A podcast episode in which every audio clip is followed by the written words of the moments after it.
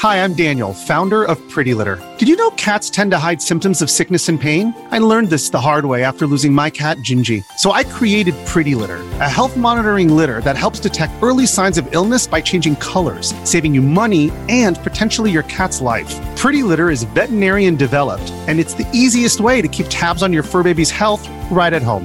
Go to prettylitter.com and use code SPOTIFY for 20% off your first order and a free cat toy. Terms and conditions apply. See site for details. Quando la neve ricopre il paesaggio, sembra di essere in un altro luogo, in un altro mondo. Non mi lascio mai sfuggire l'occasione di fare un giro nei paesi di montagna di notte, con tutte le luci natalizie che colorano la neve con i loro riflessi.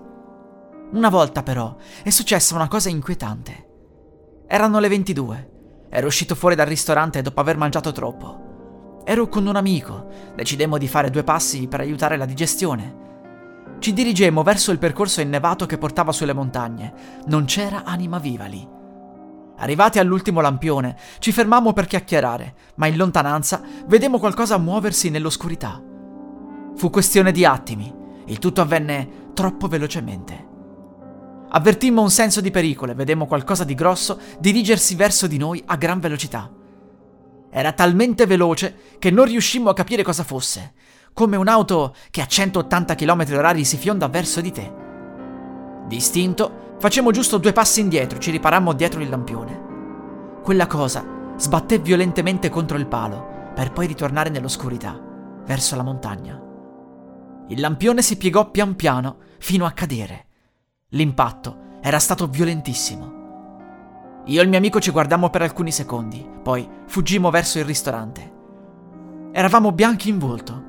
Alcune delle persone ci chiesero che cosa fosse stato quel rumore.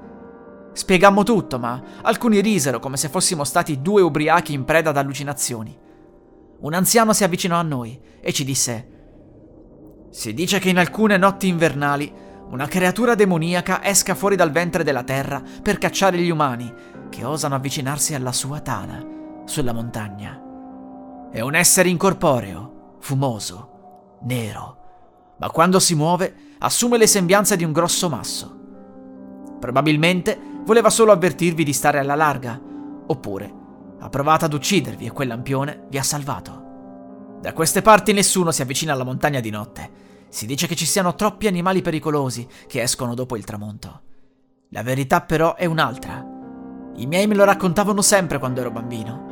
Mi dissero che un giorno un boscaiolo decise di dirigersi verso la montagna di notte per recuperare l'ascia che aveva lasciato vicino ad un albero. Non fece in tempo ad avvicinarsi al sentiero, che qualcosa di veloce e nero gli colpì la testa facendogliela volare via. La testa rotolò nella piazza del paese e furono in molti a vederla dalle finestre. Il mattino seguente gli abitanti andarono a recuperare il corpo del boscaiolo. Lo trovarono sul sentiero. Qualsiasi cosa fosse stata a staccargli la testa, doveva averlo colpito con una velocità impressionante, altrimenti non sarebbe arrivata fino alle case. Che voi ci crediate o no, non avvicinatevi più al sentiero di notte. Vi ho avvertito.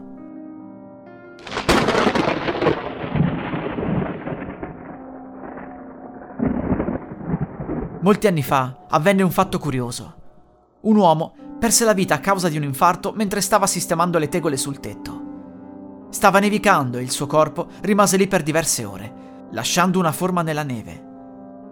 Il cadavere venne portato via in seguito, ma la neve sul tetto non si sciolse mai, nemmeno in primavera. Le temperature salivano ovunque, tranne in quella casa. Bastava toccare le pareti per sentire il freddo, mentre il prato era ricolmo di margherite. Anche le stanze interne erano fredde e fu impossibile anche rimuovere la neve dal tetto. Era diventato uno spesso strato di ghiaccio. Nessuno ebbe mai il coraggio di demolire l'edificio, anche perché gli scienziati vollero studiare a fondo il fenomeno. Sembrava che il tempo si fosse fermato, anche perché tutti gli orologi della casa avevano smesso di funzionare. Venne misurata la temperatura poco sopra il tetto e poco sotto la casa, sottoterra. Risultò che i gradi fossero nella norma per la stagione. Il problema si verificava quindi solo nelle immediate vicinanze del tetto e delle pareti. Qualsiasi orologio inserito dentro la casa smetteva di funzionare all'istante e venne scoperto che pure il corpo umano rimaneva apparentemente in uno stato di invecchiamento bloccato. Si cercò un volontario, un tizio pagato per rimanere dieci anni lì dentro. Presero un anziano di 95 anni, aveva una patologia per cui sarebbe morto da lì ad un anno. Lo fecero rimanere lì dentro per un bel po' di tempo e, miracolosamente, l'anziano rimase in vita. La sua malattia non progrediva, così decisero di prolungare la sua permanenza fino a vent'anni dopo. Quando fu certo che l'edificio regalasse la vita eterna, quasi tutti provarono a comprarlo, offrendo milioni su milioni.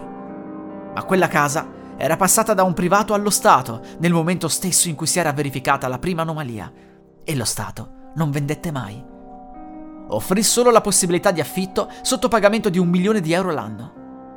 Furono molti i ricchi a prenotarsi, per cui lo Stato dette la possibilità a 10 persone per volta per un massimo di 10 anni consecutivi.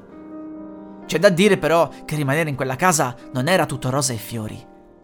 Gli inquilini affermavano di vedere ogni tanto lo spirito del proprietario durante la notte. Spesso lamentavano paralisi del sonno e sensazioni di soffocamento. Lo spirito, probabilmente, non era contento di quello che stava avvenendo a casa sua.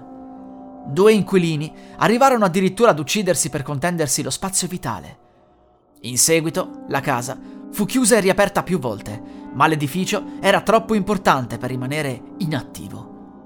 Dopo lo scandalo del presidente che passava le sue giornate al suo interno di nascosto, si decise di affittarlo per dieci anni in modo gratuito, in base ad una vincita di una lotteria.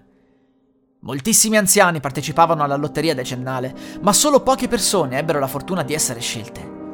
In tutto il mondo, durante l'inverno, avvennero migliaia di omicidi sui tetti.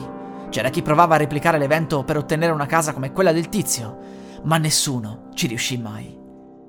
Attualmente, la casa sospesa nel tempo continua a svolgere il suo servizio.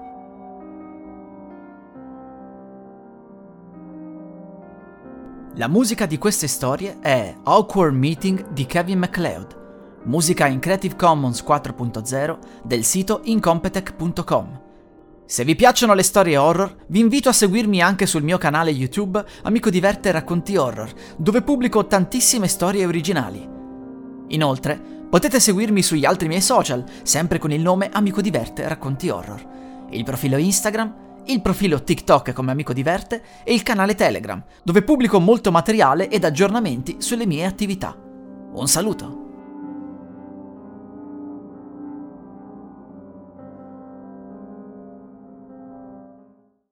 E adesso un bel caffè finito. Perché rischiare di rimanere senza caffè quando puoi abbonarti a Caffè Borbone? Prezzi vantaggiosi, costi di spedizione inclusi, tante possibilità di personalizzazione e l'abbonamento lo sospendi quando vuoi. Decidi tu la frequenza, la qualità, scegli tra le cialde e capsule compatibili e crea il tuo mix di gusti e miscele.